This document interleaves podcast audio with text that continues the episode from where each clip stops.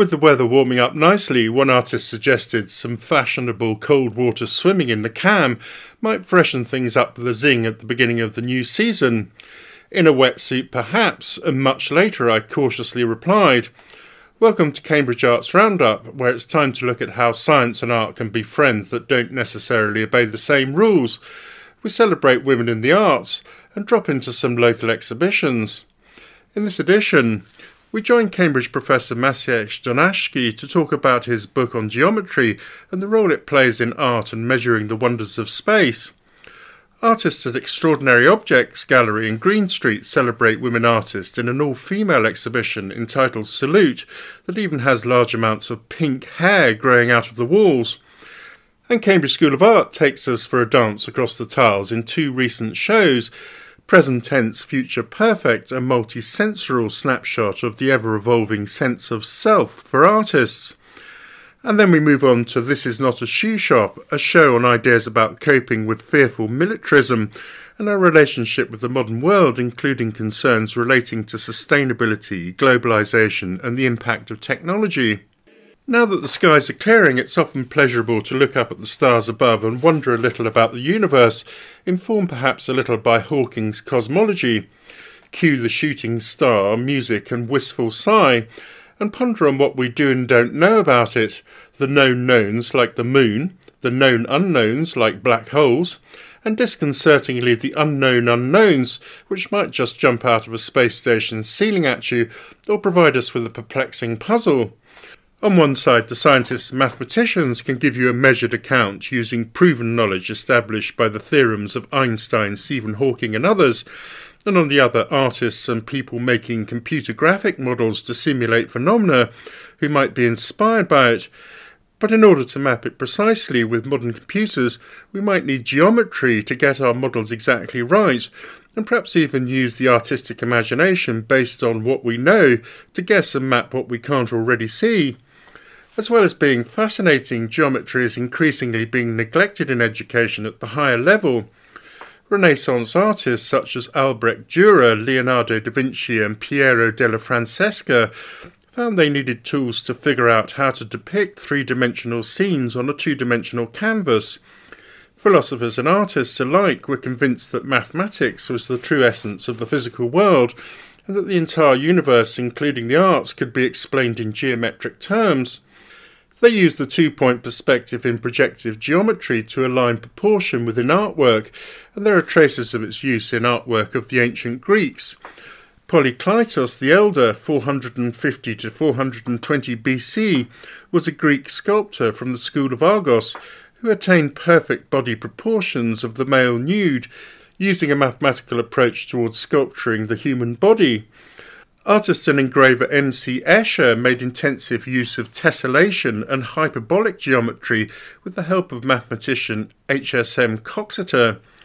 It's an interdisciplinary relationship tied up with inspiration and perhaps a quest for divine perspective on the world around us. So what are its limits, its axioms, and although we can measure the shortest routes through space using geodesics, why does geometry fall apart in the reality of a black hole, and does it denote a fourth dimension, as in Picasso's 1907 proto-cubism painting, Les Demoiselles d'Avignon? I went to visit Maciej Dunajski, a professor of mathematical physics at the Mathematical Institute in Cambridge and fellow of Clare College, to find out about his book Geometry, a Very Short Introduction, in the hope he might educate me just a little on such intriguing matters. Now, I've come here because to find out about geometry, because obviously it's tremendously important in artwork. But first of all, Maciej, tell me a little bit about yourself. What's your background? Well, I'm Polish, now Polish-British. I've lived in the UK for over half of my life.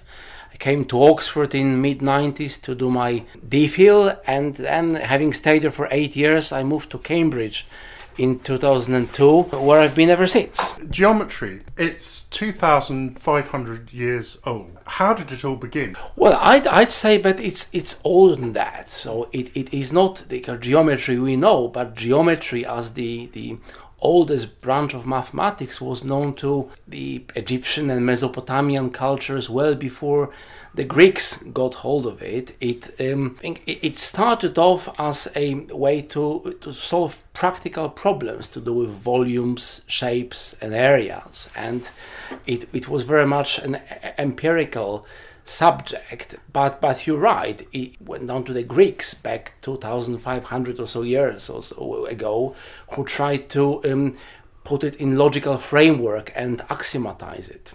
It's all about measuring space, basically, isn't it, one way or another? And I suppose that in art, obviously, it was tremendously important during the Renaissance period and beforehand for basically working out perspective in paintings, wasn't it? That's right, and this part of geometry is rather complex. So, as you say, it was, although you can find traces of perspective in Roman and Greek art, and goes back to 5th century BC, the geometry of perspective, the way we know it, was understood sometime in the 15th century, and this goes well outside the axioms of Euclidean geometry. I mean, it's fair to say that almost every theorem we know from school, and the Greeks knew back 2,400 years ago, every such theorem is not true in the geometry of perspective, which we now call projective geometry. What was the aim of your book as this introduction to geometry? What were you hoping to do?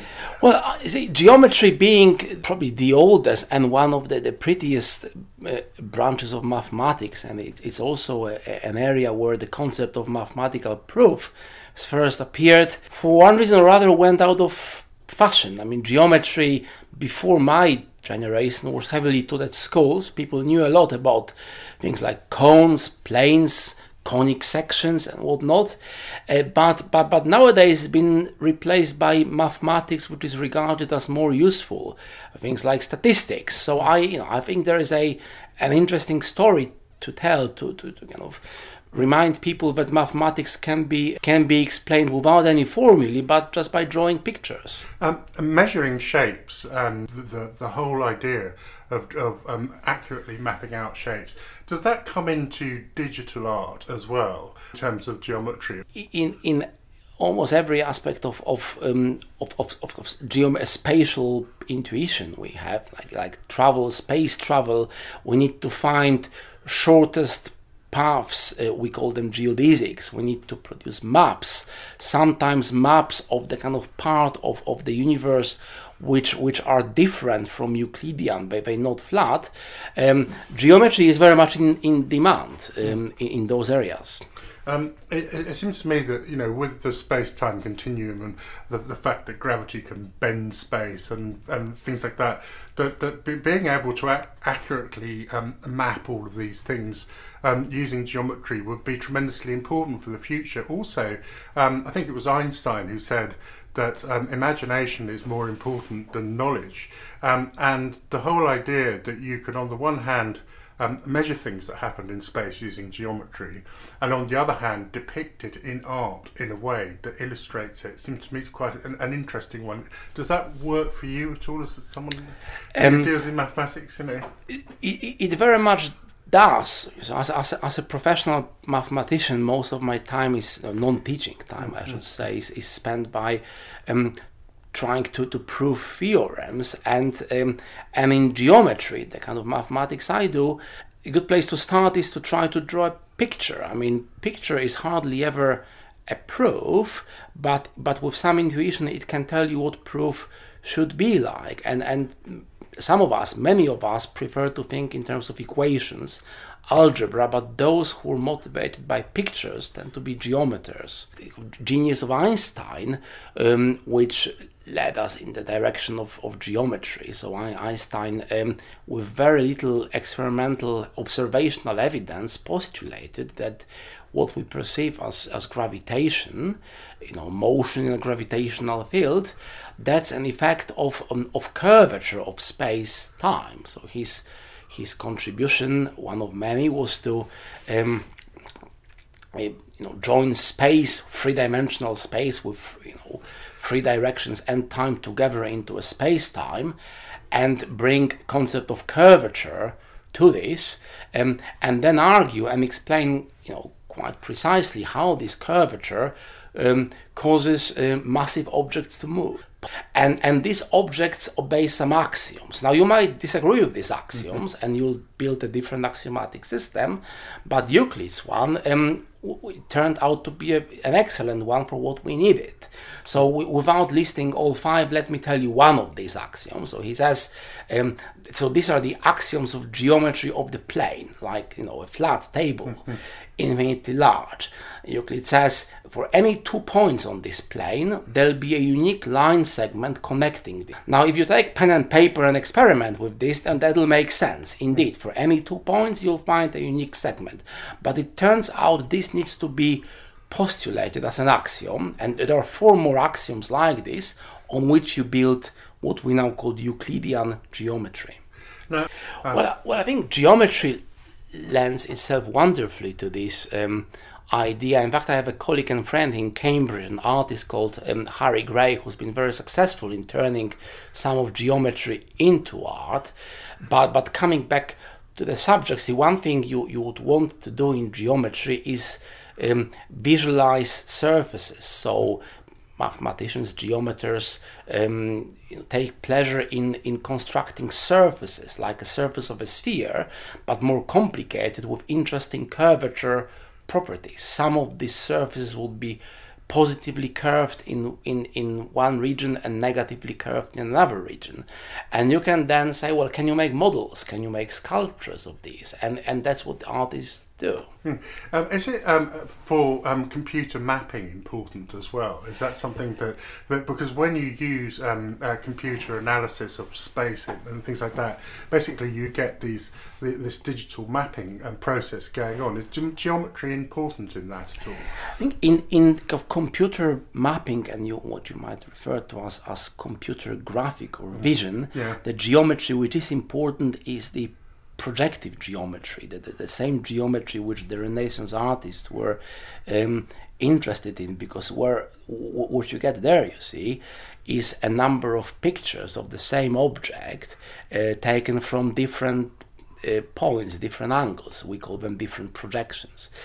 And if you just have one projection, that's not enough, it turns out, to recover all distances and areas accurately. But if you have more than one, then you can do it, but you have to be quite specific how you go about it, and this projective geometry helps. Did Stephen Hawking ever use it in cosmology in a big way? Very much so. In fact, if you look at, beyond Stephen's wonderful popular science books, if you look at his papers and scientific books, they vary geometric. They build on what we called Riemannian geometry, and this is the geometry underlying general relativity. And Stephen's, especially Stephen's early research in classical general relativity, leading to theorems about black holes, very, very geometric. Essentially, you prove theorems in a geometry which is not a Euclidean geometry. It has a different set of rules and axioms, but it's geometry nevertheless. He argued in one case that time didn't have any beginning to it, and basically what you had was the universe in terms of time going forward like a cone with a round bottom on it. Is that a geometrical puzzle in some way in terms of what's known in science? It is. I mean, geometrically it is quite clear what the argument was. You see, what he, technically speaking, this part of Stephen's research is now called Euclidean quantum gravity.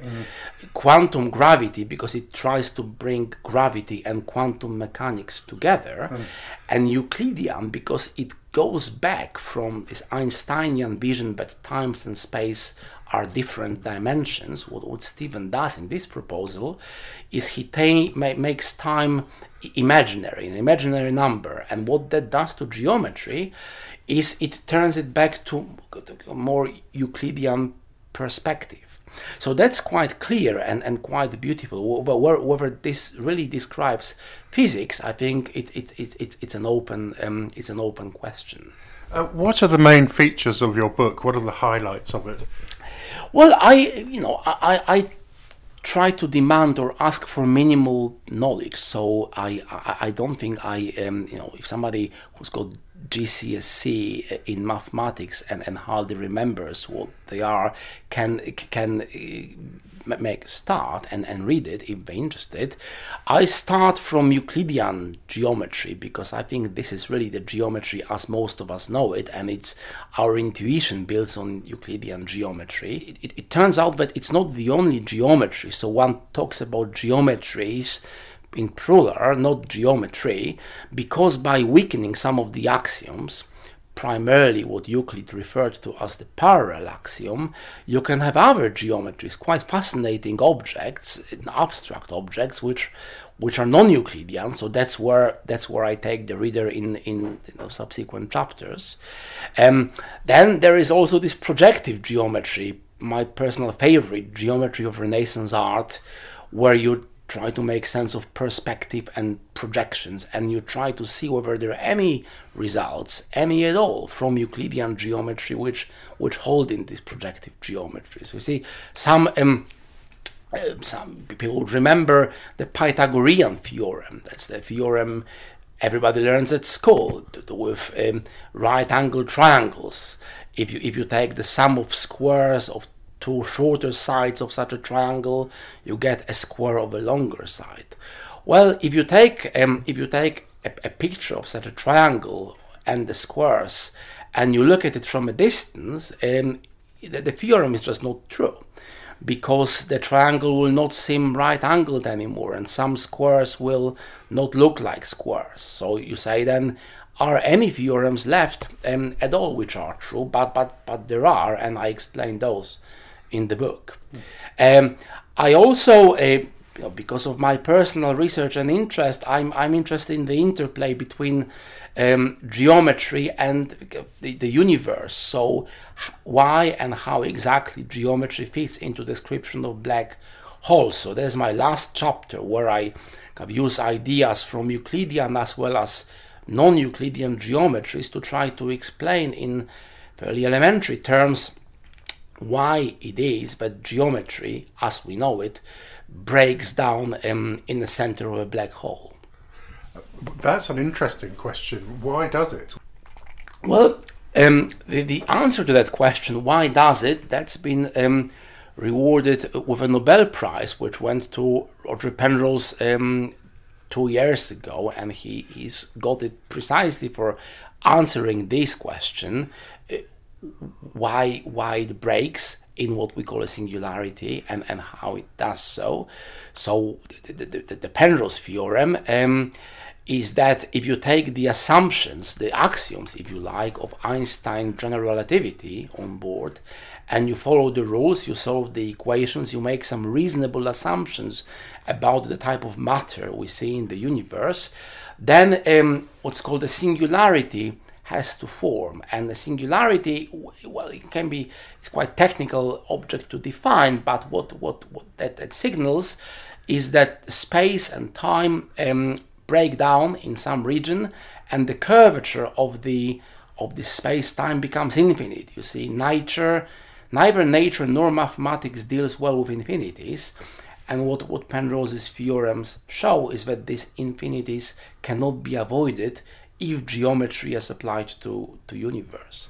Just think, that's right. But perhaps let me try and give you a good, maybe one of few examples where art was really, well, almost ahead of geometry or parallel, and that goes back to is non-Euclidean. An example of a non-Euclidean geometry is a geometry which remains if you drop one of the Euclid's axioms. And that's one model of this geometry. The model we called a disk model has been visualized and almost independently discovered by a Dutch graphic artist, M.C.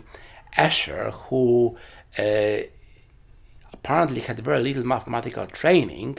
He was introduced to mathematicians like Penrose and Coxeter in 1950s.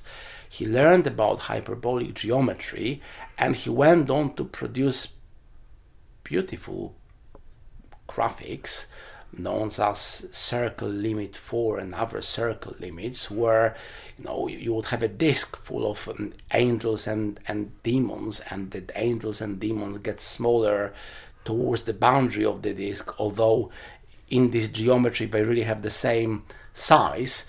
Well, that this graphics of Escher's were measured and analyzed by mathematicians who then admitted that he had the geometry, this non-obvious hyperbolic geometry, spot on right. So there is some genius of an artist which can replace the equations. What I try to get across is that this beautiful truth about mathematics can be revealed just by drawing pictures of pen and paper, looking at them, how lines intersect, how cones intersect planes. And it's a great game, not only mathematics. Maciej, thank you very much indeed for a most interesting talk on geometry, and we're talking to Cambridge 105. Thank you. You might suddenly have clocked that it's International Women's Month, also the appointed time to celebrate women in the arts and perhaps give them a well-deserved kiss. It's a subject not without its problems and controversy, especially if your artwork has explicit subject matter that might offend those with a dainty disposition among us. Well, if you're looking for somewhere to celebrate, I found there's no shortage of talented women represented at Carla Nisola's Extraordinary Objects Gallery in Green Street, when it opened an all-female exhibition, Salute, in a range of mediums, which has been drawing in an appreciative hum from art lovers. It draws together 10 influential artists, including Bridget Riley, Laquanna McIver, Helen Beard, Olivia Wright, Elena Saraceni, Tracy Emmons, and American political artist Jenny Holzer, alongside local Cambridge talent Lynn Strover and Mel Fraser. The hallmark of the gallery is that exhibits are both extraordinary and evoke wonder. The show highlights the importance of female creativity and expression in a male-dominated industry, which has shocking statistics, as female artists, though equal in number to men, only command 2% of the art market in 2022. I joined Carla Nisola and local artists exhibiting Lynn Strover, a former gallery owner currently exhibiting bespoke jewellery, and sculptor, carver, writer and painter Mel Fraser to hear about what's on offer and to talk about their work. Carla, what's this exhibition about? So this is an all-female exhibition. It's basically to celebrate women in the arts. I put it on specifically to kind of commemorate Women's History Month, month of March. And yeah, I wanted to celebrate women of all kind of backgrounds, various cultures, various disciplines, sculpture, jewellery, painting, street art. So yeah, these 10 women that I've got on display are from across the globe, working in different mediums, and they're all very influential women working in the art world right now. Wonderfully, beautifully laid out gallery with loads of bright artworks all around, but you have a couple of very peculiar things here, which is that there's hair growing out of the walls. Yeah. There's two large hairy artworks here. Where do they come from? So they're by Elena Saraceni, and she's based in London, but she's Venezuelan, and yeah, they're these pieces made by her. She's an emerging kind of talent. She's curated, she's written, she's kind of jack of all trades. But this is her latest series called the Hairpiece series, which she basically uses masses of dyed hair to create these amazing kind of tactile installations. What Elena is trying to do is kind of show how we, and there could be women, men, whoever, how we decorate ourselves nowadays, and kind of anything goes to, I guess it's almost like a costume to reveal these different personalities, whether it be pink hair, blue hair, piercings, costumes. It's kind of anything goes nowadays. These sculptures are yours, aren't they? Tell me about that fantastically gratifying sculpture, which looks like an enormous golf ball with Swiss cheese going through it in white. How did that come about? Okay, that was part of a series that I did with the theme basis on Genesis, which is obviously the creation, beginning of time. And I wanted to explore holding a piece within the stone, the piece itself is a whole integral piece of stone and pierced with a nugget inside. So it's formulating the sort of creation, the moment of time to generate the impression that, you know, when light also penetrates through the stone because it's made of alabaster, you get this sort of very ethereal sort of light coming through it. And that has connotations of seeds and eggs and things like that, doesn't it? It does, yeah. I mean, one can sort of, yes, I mean, obviously, you know, the beginnings of anything in its creation comes at an exact point to be developed further. And there's another very large sculpture here in white, which looks slightly like a kind of resurrected sycamore seed, but a gigantic one. That's an interesting, another seed theme there, perhaps. Yeah, I mean, I get inspiration from anywhere and everywhere, be it sort of on a sort of visual plane or sort of metaphysical to words. And that did stem from just observation of sycamore seeds. And I remember just some really beautiful examples in the autumn just spinning down, and I then sort of developed a whole series on that, and sort of piercing the marble. Again, I like to play with the light. You get the lovely translucency to it, and this electric line of light that comes around the surface. How have you interacted with the other artists in this exhibition? Because there's quite a lot of you, aren't there? So what's been going on between you? Well, I was really excited to be asked to exhibit. I have come across Lynn before in my experience when she was a gallery owner, and yes, very inspired also by her history of support of artists, and now Carla, the gallery owner for Extraordinary Objects. And it's just really inspiring to be able to have a group of women and see all the diversity within their work and the relationships that one can connect to. Lynn, did you do some of the layout here? Because this is one of your talents, isn't it? Making something visually... Absolutely not. No, I have nothing to do with it. I offered help, and they are so amazingly well hung, these pictures and prints and sculptures. I mean, but they didn't need me at all. And what are you doing nowadays? But I didn't want to fully retire, and so I reinvented myself as a silversmith, inspired by my lovely artist, Brianna Casey. And your jewellery is displayed here. It looks quite fantastic. Tell me what you've laid out. I think the technique of making beads, forging beads, is quite time-consuming. I'm sure people in India who make silver beads get very proficient at it, but... Yes, so there's quite, and the silver tubes are all made by hand. Yeah, that's, and then I've cast some rings, and that's really good fun. It takes different amounts of time depending on how successful the cast is. Are the things that women are wearing by way of jewellery of this sort changing at the moment? Are people, is this very modern examples of what people are wearing? I don't think it is, actually. I don't think I'm on trend, really. I think it's more classics sort of designs. The trend now is for layering fine chains and bits and pieces round the neck. That's the younger generation, but these have an appeal perhaps for if I say an older neckline. I shouldn't say that, should I? I'm talking everybody out of it, but yeah, I think they're not for young necessarily. They don't have a young appeal. They're absolutely wonderful. Thanks for showing them to me.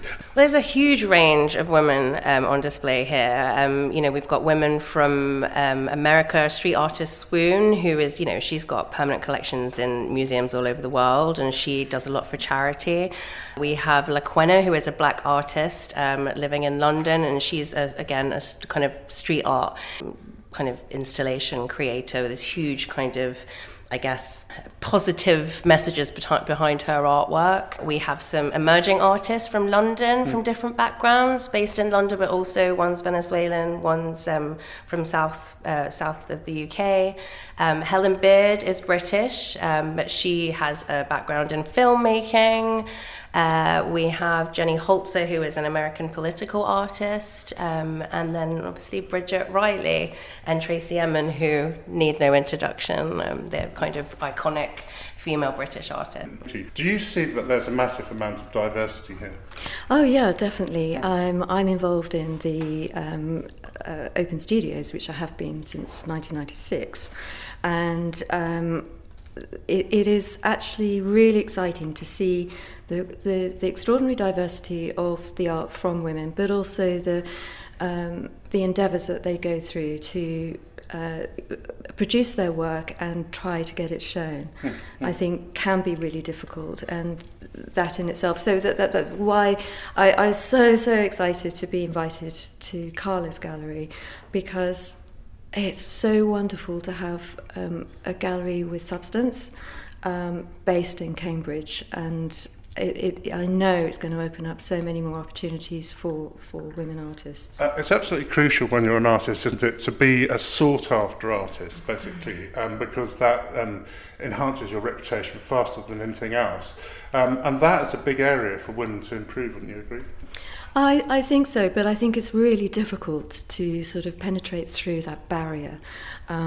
You are seen to some extent as being, you know, well, one of the questions that's always asked of me when people see my work is like, oh, do you do this full time? As though there must be some other support behind you, and that you are not capable of doing this to support yourself and your family through your work, and have the seriousness of dedication to pursue your art. I think that when women produce work that is actually quite explicit, they're almost sort of condemned as being charlatans, if that's an acceptable way of phrasing, and that, you know, sort of how dare you do that? You know, there must be something wrong with you. You know, you mustn't produce work that's going to shock or offend. And I mean, I've experienced on numerous occasions. One time I had a piece, Peaches and Cream, a very small little marble peach with cream, and oh, did that get a reaction, and got slammed, and, you know, was told that shouldn't be on display, etc, etc. You come across it all the time. We're half the population. We should be celebrating women a lot more, and give them a bigger voice, so, you know, more exposure. How long is this exhibition running until? Until the 23rd of April, Saturday the 23rd, yeah. Yeah. Thank you all very much indeed for talking to Cambridge 105. Thank you. March certainly improved an interesting month in the local arts calendar, as Cambridge School of Art exhibited 13 emerging graduate artists in a show called Present Tense Future Perfect, in which luminous tubes of liquid helped the audience to circulate drink in hand. It's now quite generally accepted that perception depends on knowledge of the world, so seeing the future depends on memory of the past. Memory is also essential for our sense of identity, or the self. The works included in this exhibition represented not only memories but real experiences, lives, loves, losses, desires, hopes, fears, anxieties, thoughts and anticipations. Memory for past episodes provides us with a sense of personal identity, according to Klein and Nichols in 2012. Artist Samuel Richardson is concerned with how scientific apparatus can be represented in kinesthetic art and become the fruit of experimentation. We've just stepped into a completely darkened room with what looks like a sink with a pipe in, and various luminous things glowing on the walls, and pipes which have luminous liquid flowing through them. Tell me, what's this all about? So this is all about kind of analogue photography. It's like this rejection of having to have an end result for it to, you know, have meaning or value. Instead, it's all about the experience, and you're forced to focus on the now in this moment, because it disappears before your eyes. It's a fleeting experience. And at the same time, you're seeing this exchange of energy from the light touching the photoluminescent water and then sending the light back to you. So it's this exchange of energy that you can see in all life, like in the waves, but in here it's like, I'm trying to exaggerate that point. The light's coming from a couple of sources, isn't it? It's coming from a laser pen which you're using, which is a very nice one. It's a purple laser pen. And as you put it in the water or shine it on the pipes, they luminesce and the water flows through them. That's a very satisfying thing. It's almost like a boffin's experiment in many ways, isn't it? That type of experimentation is a big part of the work, and never knowing quite what you're going to get, like these anomalies and different outcomes are part of the wonder of the work, really. Like I spend all my time in the shed, kind of doing little experiments with different glow-in-the-dark paint and different, just types of fountains and pumps, and yeah, you come up with these weird outcomes, kind of. Now these square glowing images that are on the walls, what are they exactly? Well, these are the same. They've got, similar. They react to light? Yeah, they react to light. They have the glow-in-the-dark paint on top of them, and so these stay for longer. So I wanted to have these and the fountain at the same time, because of the time difference. So these stay for like maybe 3 minutes before they disappear, whereas you're forced to watch it disappear in the fountain. And this is great fun. It's kinesthetic, reactive artwork. The laser pen creates images on the squares of a luminous paint, and you can actually paint on it with a laser pen, which is quite interesting. And the shapes you're making are, they're really quite something. Wonderful squiggles in luminescence. Yeah, I actually I did this for my family on bonfire night, as we had like some silent fireworks and that, because we have pets, and this was like an alternative that I brought to the table, and we did some Pictionary, like from a distance. It makes it harder, and yeah, just. Well, this is a fantastic installation. Thank you very much for sharing it with me. Well, thank you very much for taking part. It's been a pleasure.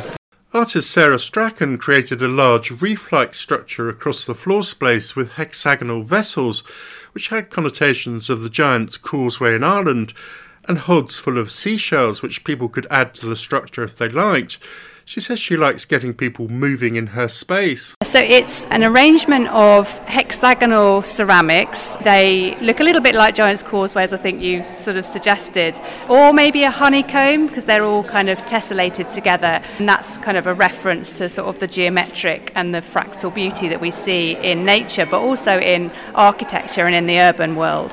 And that's on the left, and on the right is a bowl of slipper limpet shells. And the idea is there are a couple of videos behind the work which place it in Chelmsford, or just outside. One is in situ, actually near the river Blackwater in Essex, which is where I have the inspiration for this work, doing some field work for the British Science Festival there. And the other one is essentially an invitation, really. It's an invitation for people to get involved with the work. So often artwork is, kind of do not touch, or, kind of off limits kind of thing. And the idea here is to invite people to use some of the slipper limpet shells to start building a kind of an imaginary artificial reef, which might help to boost native oyster stocks in the Essex Peninsula.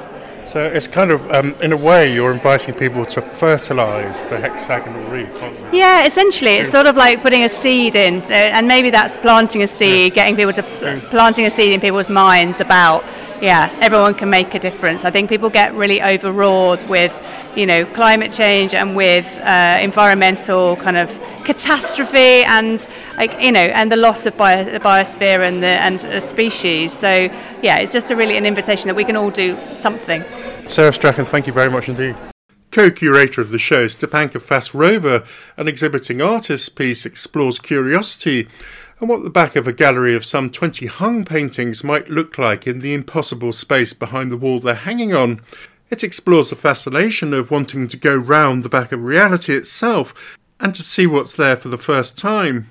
We're looking at an absolutely fantastic art installation of yours, which has something like about 20 large squares with colourful interiors in it, and some further squares suspended from the ceiling.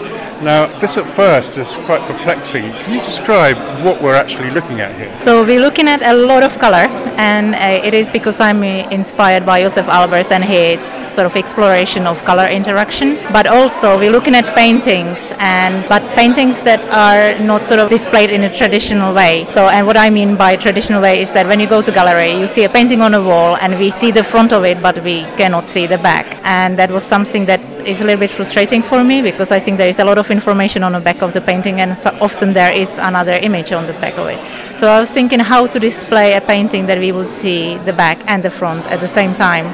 So I started to dress the stretches, the frame, the wrong way around, and painting on inside, but then I also inserted a square inside which is facing the correct way. I know it's probably hard to imagine, but so that's what my work is about, exposing the back and front at the same time. So it's interesting because the concept is that you're going round the back of art reality and having a look at the back of it, discovering what's round there, basically. So you were saying earlier that you didn't like things that were unknowable or invisible, so you wanted to know what was round the proverbial corner, the secret corner. Exactly, it's always, and I always feel like it's someone else's decision to tell me what I am supposed to be looking at, and so yeah, I find that frustrating, and so I'm trying to go around it and expose as much as I can. I mean, we still have back of the canvas now, which is facing the wall, but really, in reality, is the front. And So a huge amount of thoughts has gone into this artwork, which is quite striking. Thank you very much indeed for talking to Cambridge. Thank you. Well, I was told if I was not satisfied with that, there was much more to see at a further exhibition by Cambridge School of Art at the Grafton Centre, entitled "This Is Not a Shoe Shop." A worried public on looking a war that could kill us all prompted themes on coping with fearful militarism. Auden's poem was blown up large on the back wall. The ogre does what ogres can, deeds quite impossible for man, but one prize is beyond his reach, the ogre cannot master speech.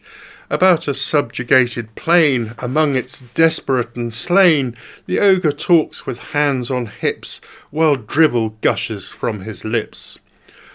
And running throughout the exhibition are recurring themes relating to our relationship with the modern world, including concerns relating to sustainability, globalisation and the impact of technology. The group of artists were Karen Burton, Joe Deans, Štěpánka Šaróvcová, Kate Green, John Revel, Sarah Strachan and Aisha Zolgada. Sarah Strachan once again introduces the work. The show itself is called This Is Not a Shoe Shop. It's an interim show of MA Fine Art and MA Printmaking students, and it's kind of midway through our preparation for a master's project, which is the kind of culmination of our MA. So it's quite provisional work, quite work in progress, and yeah, just us testing some ideas in a slightly unconventional space. Now, where does this wonderful poem by W.H. Auden come into the logic of the show? Yeah, so this is an artwork by Štěpánka Šaróvcová. She's a Czech artist and is based in Cambridge, or just outside. But it's a reflection on some of her kind of personal heritage. It's a W.H. Auden quote from August 1968, and it refers to an occupation of what was Czechoslovakia at the time by the Soviet Union. Very prescient at the moment, and I think Štěpánka feels that it could be written, it's a poem that could reflect February 2022 as much as August 1968. Now, there's quite a few things which have military stories behind them, not least of all your piece of artwork here. What have you got here? It's a tripod with a circle on it made from wood, which has a specific purpose. Yeah, so this is a reflection on an experience I had. I suppose I was lucky enough to get out to Orford Ness. It's quite a difficult hidden spot, and it has kind of quite a complex history to it, in as far as it was used for nuclear detonation tests. So it still holds the kind of memory and the trauma of that kind of military heritage. And for me, I'd sort of forgotten about the footage that I'd taken while out on the spit there, and then it kind of came to the fore again, thinking about this sort of nuclear threat again, and thinking about the situation that we're in, bringing back kind of feelings that I had as a child of like kind of what would happen if somebody pressed the wrong button at some point. I was talking a little bit earlier about the fact that nothing really surprises people terribly much about what we're witnessing, but people are distressed about it, aren't they, and artists? Yeah, absolutely, and I think that's just coming out in the work here. So although we might all have had a trajectory that we were working towards on this sort of master's project, we've all been influenced, I think, by the situations as they are now, and so at least 3 artists in the exhibition. There's only 7 of us, so nearly half of us have actually made some kind of reflection on our current situation. Now there's a piece here in front of us which has multi-layers in it, just masses of rings of metal and posts and things like that, which looks like some kind of amazing tank trap overlaid with colourful images of woods and things like that. Now that has a specific story behind it as well, doesn't it? Yeah, so it's a work by Joe Dean, and it's called Elephant Cage, and it's sort of a reference on this site that near where he grew up, which was a US military base, and it had this kind of like array, this radar, and it was one of I think 6 other arrays in the world that were essentially used for spying and surveillance, particularly obviously on the USSR as it was at the time. But yeah, it was very kind of around the kind of Cold War sort of infrastructure. And so he'd been working on this sort of long before kind of the developments more recently. And I think almost feels like he might be sort of indulging that. And we were all saying to him today that, no, you know, it's very prescient, and it, you know, it's just reflecting the time that we're in, and that's what we as artists do.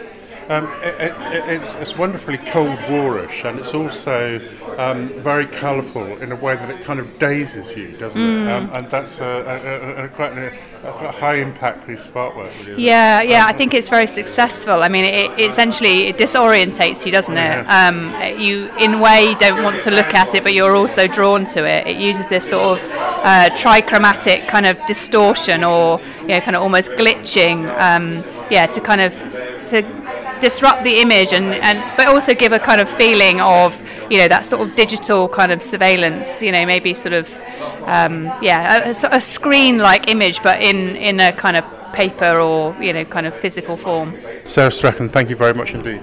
Well, doesn't time fly when you're having fun? And I'm afraid we've reached the end once again of Cambridge Arts Roundup, which will be back soon with more topical stories from the art dimension. If you have a creative story to tell, contact me, Simon Burton, at Cambridge 105 Radio online.